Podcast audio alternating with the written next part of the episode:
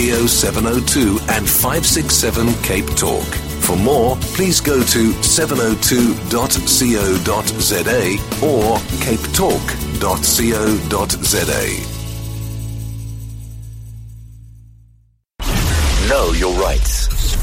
Use them responsibly. Lead SA.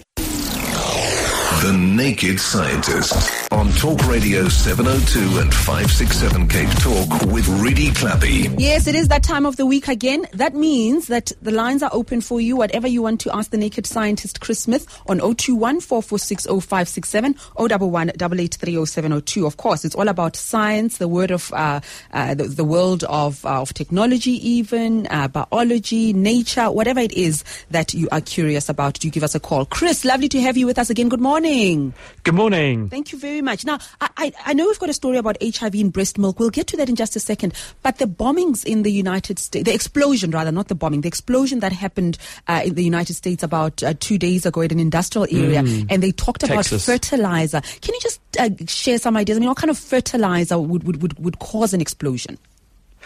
Uh, my knowledge of this is a little bit sketchy because it's been confined just to rolling news bulletins because I was at a conference yesterday all about gene therapy, so I actually missed the major event unfolding. But the factory in question, I believe, was an ammonia plant. And mm. when you manufacture ammonia, a number of things are important. One of them is that there's a very high temperature, or relatively high temperature involved, and also a very high pressure. So the plant in itself will be a, a pressurized environment. You're also dealing with hydrogen gas, which is again an explosive fuel. We demonstrated that at the RAND show, that if you explode hydrogen, you get quite a devastating bang when it mixes with oxygen. And I suspect that that's probably at the root of it. There was some kind of leakage of a gas or the failure of a pressure vessel that then led to a, um, a further explosion on top of it. But fertilizer is a source of nitrate and nitrates, when they decompose or break down, they produce large volumes of gas. And so, as a result, they're often used as a source of fuel in homemade explosives uh, mm. for that reason, because when you break them down, an explosive material is something that turns from a solid, which is very compact and doesn't take up very much space, into a gas, which takes up maybe uh, at least a thousand, if not in some cases maybe a hundred thousand times more space than the equivalent amount of solid material. Right. And that uh, taking up of space causes a big increase in pressure wherever it, it is happening, and that causes a shock wave, and the thing that's containing the shock wave has to get bigger to contain it or break to let it out, and that's what an explosion is, and that's probably what happened there. All right. And HIV in breast milk, uh, Chris? Yes, there was this paper that came out this week, and it really explains something which has been a bit of a mystery. And that is that we know that in many countries where prophylaxis treatment against HIV is not readily available in the form of antiretroviral drugs, then mothers are advised to uh, stop breastfeeding after four months and switch their babies onto solid food because breast milk is a risk factor for the transmission of HIV. Equally, though, if you have a young baby and you feed it milk replacement products like bottled milk, which is made with contaminated water, then the baby has a much greater chance of succumbing to something lethal, which is in the contaminated water, noroviruses, E. coli, salmonella and so on. So there's a fine line to be trodden between the risks of breastfeeding from someone who has HIV and the risks of not breastfeeding. So the WHO, the World Health Organization, advised that people should stop breastfeeding from four months, which should give at least some uh, benefit, but at least also prevent some transmissions of HIV. And the impact of doing that wasn't as big as it should have been and no one really understood why they didn't see far fewer transmissions than had been occurring from the breast milk. And now there's a paper in the journal Science Translational Medicine. It's by researchers at Columbia University, Louise Kuhn and her colleagues. They've done a really interesting study in Zambia where they've recruited just under a thousand women who are having babies and are also HIV positive. And they've divided them into two groups. And one group are asked to breastfeed as much as they like. The mm-hmm. other group were told to breastfeed for four months and then stop abruptly. And throughout this experiment, they have taken samples of the breast milk and they've taken samples of the blood from the mother and they've regularly tested the infants for HIV infection. And what's amazing is that in the women who stop breastfeeding at about four months, but then they don't stop abruptly, they do a little bit of breastfeeding and a little bit of solid food in the babies, the amount of HIV in their breast milk when they start doing that rockets up. It goes up by 10 to 20 fold.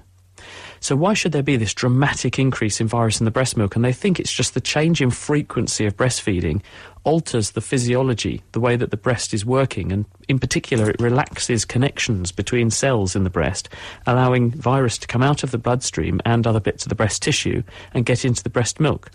So the advice to stop at four months seems to be very sound if you stop abruptly, but if you feather in solid food while occasionally breastfeeding, this seems to be the real risk for transmission. And they, they argue that in the absence of access to antiretroviral drugs, then women should be aware of this and should breastfeed up to four months, but then make sure if they're going to stop breastfeeding, they absolutely stop mm. and don't do this halfway house because that seems to account for a lot of the transmission risk in that period of a baby's life. Very important information. Let's go to Dan in Durbanville. Hi.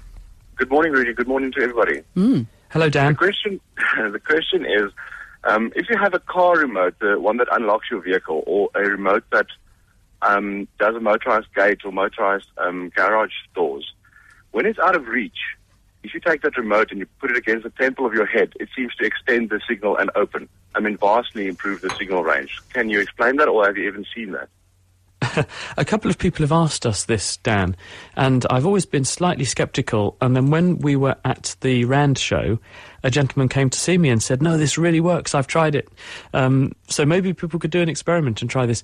I can't think of a good reason, but that's not to say there isn't one, why this should work, other than if you raise the remote to the height of your temple, you're giving it potentially a better line of sight to the receiver, because most people tend to press these remotes down near their lap somewhere, often from inside the car, of course, and this means that the signal has to get through the steering column and the metal of the car and then out of the car and to the receiver. Whereas if you put it up near your temple, then it has an, a shorter journey to travel and probably fewer obstacles before it hits the receiver that, that it needs to, to get to to send the signal.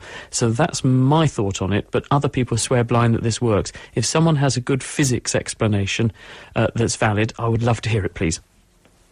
Bruce in Kempton Park, hi. Yes, good morning. I'd just like you to explain the theory of water displacement to keep a ship afloat because something of that size should realistically think. I'll listen on the radio. Thanks. Bye. Water displacement theory. Good morning, Bruce. Well, what happens? This is a bit of physics that Archimedes worked out a couple of thousand years ago in ancient Greece. Uh, effectively, it's it's his eureka moment. He was the eureka streaker, so you could argue maybe he was the first official naked scientist. What uh, Archimedes' principle says is that when you push some water out of the way, then you feel a force back on the thing that pushed it out of the way, equivalent to the mass of the water that's moved out of the way. So let me put that into different terms. If I have a jug of water and it's a kilo of water, if I push a kilo of water out of the way, it pushes back on me with a kilo's worth of force, 10 newtons. If you have a boat and you had just a solid block of metal, in other words, the equivalent mass of the boat, but was just one solid block of metal, it would sink. But boats aren't a solid block of metal, they contain a lot of air. Um, and that means that the amount of mass of the boat is pushing out of the way a bigger amount of water than the boat itself weighs, and therefore the amount of force on the boat is bigger than the force trying to push the boat down in the water, so the boat stays afloat. And one way to sink a boat and an oil rig, and this has happened in the past, is to fill the air with the, the, water with bubbles. And this is what happens when you get methane escaping from the bottom of the ocean sometimes. You get saturation of the water with gas bubbles, and because gas is much lighter than the water is, the water becomes a lot less buoyant, and boats can sink. Also, there's something on the side of a boat called the Plimsoll line, after the clever guy who came up with this concept, because boats originally, when they sailed from the sea, into freshwater rivers and streams would end up sinking because the fresh water is less buoyant than the salt water. Why? Because when you've got lots of salt dissolved in the water, when the boat pushes the water out of the way, it's pushing salt out of the way as well, mm. and that increases the mass of the water, so the thrust, the up thrust back on the boat is much greater, and that's why a boat floats. Colin and Cecil, please stay on the line. I'll be back right after this. The Naked Scientist on Talk Radio 702 and 567 Cape Talk with Redi Tlhapi. 12 minutes to 10 o'clock, and we are taking your calls on 021 446 0567 011 883 Colin in Robertson, hi. Good morning. Mm. Uh, last week, my daughter saw a strange thing with the weather building up for a storm. She said, first of all, the mammatus clouds were high, high in the sky where the cirrus clouds are. And then when it did start to rain, she saw three rainbows stacked one above each other. Now, I've seen two uh, at one or other time in my life, but never three. What does Chris have to say about that? Hello, Colin. Well, your daughter's really lucky because, like you, I've only ever seen two, so Yes. she must be very blessed to see a third one. The the physics here is that when you have a very dark sky and a nice bright sun shining at it, and that sky has got lots of water droplets, rays from the sun go into a water droplet and they bounce off the back inside surface of the water droplet and they reflect back out of the front. And because different frequencies or colours of light get bent by a slightly different amount when they go in and out of the raindrop back into the air, the colours get split up, which is why you see a raindrop. So that explains why you get one rainbow. How do you get a second one? Well, this is where some of the light, which is coming back out of the front of the raindrop, instead of coming out of the raindrop back into the air, it does the journey again. So it hits the front inside surface of the raindrop, bounces back onto the inside back of the raindrop, bending again as it does so, and then comes out to you. So you see the second rainbow. And to get a third one, I would think it would have to do the journey again. I'd have to think about the angles, but I would I would estimate that probably if you're going to see a third one, it would be because the uh, light was sufficiently strong going in against a sufficiently dark background that you could see some light which is making the third trip. Okay. Cecil in Orange Grove, hi. Hi, good morning, Dr. Chris. We were on holiday 120 kilometers east of Johannesburg, walking on the golf course, and there were swarms, many, many swarms of pure white butterflies mm-hmm. flying into us, hitting us on the face and arms everywhere. I don't know what is this phenomena. Please, Dr. Chris. I've seen that. Thousands of them. I've never never seen anything quite uh, as dramatic as that. But insects do tend to have these patterns, and what will happen is that you will get a warm spell, so there'll be lots of growth of plants. You will get lots of um, eggs being laid and caterpillars coming out and eating all this abundant plant matter. If for some reason the birds that would normally eat those caterpillars are late arriving on their migration or they don't predate sufficiently, there's not enough birds to eat all of these caterpillars, you then get all of them in sync, pupating and turning into uh, a butterfly, and then they all emerge together. And it suits them to all emerge together because at the end of the day, the butterflies need to mate, and if they all emerged across a, a big time window, the chances of finding a mate, because butterflies don't live very long, for well, some don't, then it is reduced. So if you emerge all in sync, your chances of being eaten by something and uh, you're are slim, and your chances of being able to find a mate are much higher. So it suits many species to time their uh, emergence like that and their life cycle like that. And I suspect that's what you were seeing. You timed it just right, and they'd all emerged around that time in that vicinity, and there were loads of them. Okay. So, uh, Cecil, sorry, you, you had a follow up question to that? Are you No, going no, to no. avoid? Are you going to stop playing golf, or are you going to lock yourself up in the house? What are you going to do to avoid those butterflies? Just as a matter of interest, I am the only totally blind golfer in South Africa. Wow. Okay. And do you win? How, what's your handicap? And I'm not going to be facetious and say blindness. Cecil in Orange Grove. Thank you for the call. Let's go to Mohammed in Florida. Good morning to you. Good morning, Didi. Uh, my question is concerning a remote control. If you forget your lock your keys in your car, I've heard that it's possible to have someone uh, press another remote through your cell phone and unlock the car. Know, is it possible and what, what is the physics behind that? Hi, Mohammed. Uh, unfortunately, this is not possible. This is a myth because the transmitter, which is in your mobile phone, is working at a different wavelength to the transmitter which your car unlocks in response to. And when someone beams a transmitter at your mobile phone and sends the signal down the phone, the only thing the phone will transmit is what the microphone picks up, and the microphone is sensitive to sound waves between a few hundred and about 20,000 hertz, and it will then turn those into sound signals at the other end, again between about a few hundred and about 20,000 hertz. So as a result, it won't produce any microwaves, radio waves of the type that your car is listening for. So unfortunately, you can't open the car with sound. It's only going to respond to the right radio signal from the, the handset, which is too far away because it's at the other end of that phone line.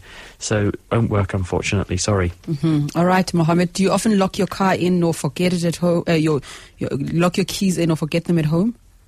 Not often, but I was just wondering if it would be possible. So okay. All right, that's Mohammed in Florida. Daniel in Milnerton, hi. Hi, uh, we've got a question which, um, I don't know, okay. You know, people talking about near-death um, uh, phenomena. And I had a problem, yeah, the delta wave, where your heart keeps a beat and then it starts running fast and you lose consciousness. So basically, your blood pressure as a result goes down. Every time you fall into unconsciousness, there is a feel like, you know, in your eyes, in front of your eyes, like a splash of light, and in the middle, a black circle. It's, it's huge, bright light. Is that is like, you know, I, I actually don't know how to explain it, but I mean, even doctors don't understand it. Hmm. Hi, Daniel. Well, I don't know if you've ever had the same thing that I sometimes get, which is if I have a hot bath or something and then stand up very quickly, or if you're feeling very tired and you've been sitting for a long time and it's hot and you stand up quick, you can sometimes see lights in front of your eyes. And these are entoptic phenomena. In other words, they are illusions generated inside your eyeball and this is because the retina has a really high metabolic rate. The photoreceptors, the rods and cones, need enormous amounts of energy, and because they have a very high energy demand, they need a lot of blood flow. And if you slow down the blood flow through the retina for even a moment, then you get these funny manifestations and these funny flashing lights. And I suspect that some of the visual experiences described by people who have momentary drops in blood pressure or near death experiences because of, say, a cardiac arrest from which they're then resuscitated, for example, I suspect that some of that, at least, could be down to the retina firing off impulses that the brain momentarily picks up. That could be part of it. And also the visual areas of the brain. More than a third of your brain is devoted to seeing things and decoding what you're looking at. And if you deprive the brain of blood flow, not only does it provoke unconsciousness, but it can also fire off all kinds of abnormal activities as it goes into unconsciousness and as the brain becomes more and more deprived of oxygen nerve cells actually become more and more active for a while. And so a lot of those experiences could be the brain generating those funny sensations and experiences just because of lack of oxygen. So I would probably put my money, if I had to, on, on that being the cause of people seeing these strange experiences. Thank you very much, Daniel. Take care of yourself. And Chris, that brings us to the end of our session with you. We speak to you again next week. Thanks, Redi. Thanks, everybody. Have a great weekend and see you next time. Bye bye. And of course, our conversation Bye-bye. with the Naked Scientist will be available as a podcast. Not now, not now, but just after one o'clock. Botox Cosmetic, out of botulinum toxin A, FDA approved for over 20 years. So, talk to your specialist to see if Botox Cosmetic is right for you. For full prescribing information, including boxed warning, visit BotoxCosmetic.com or call 877-351-0300. Remember to ask for Botox Cosmetic by name. To see for yourself and learn more, visit BotoxCosmetic.com. That's BotoxCosmetic.com.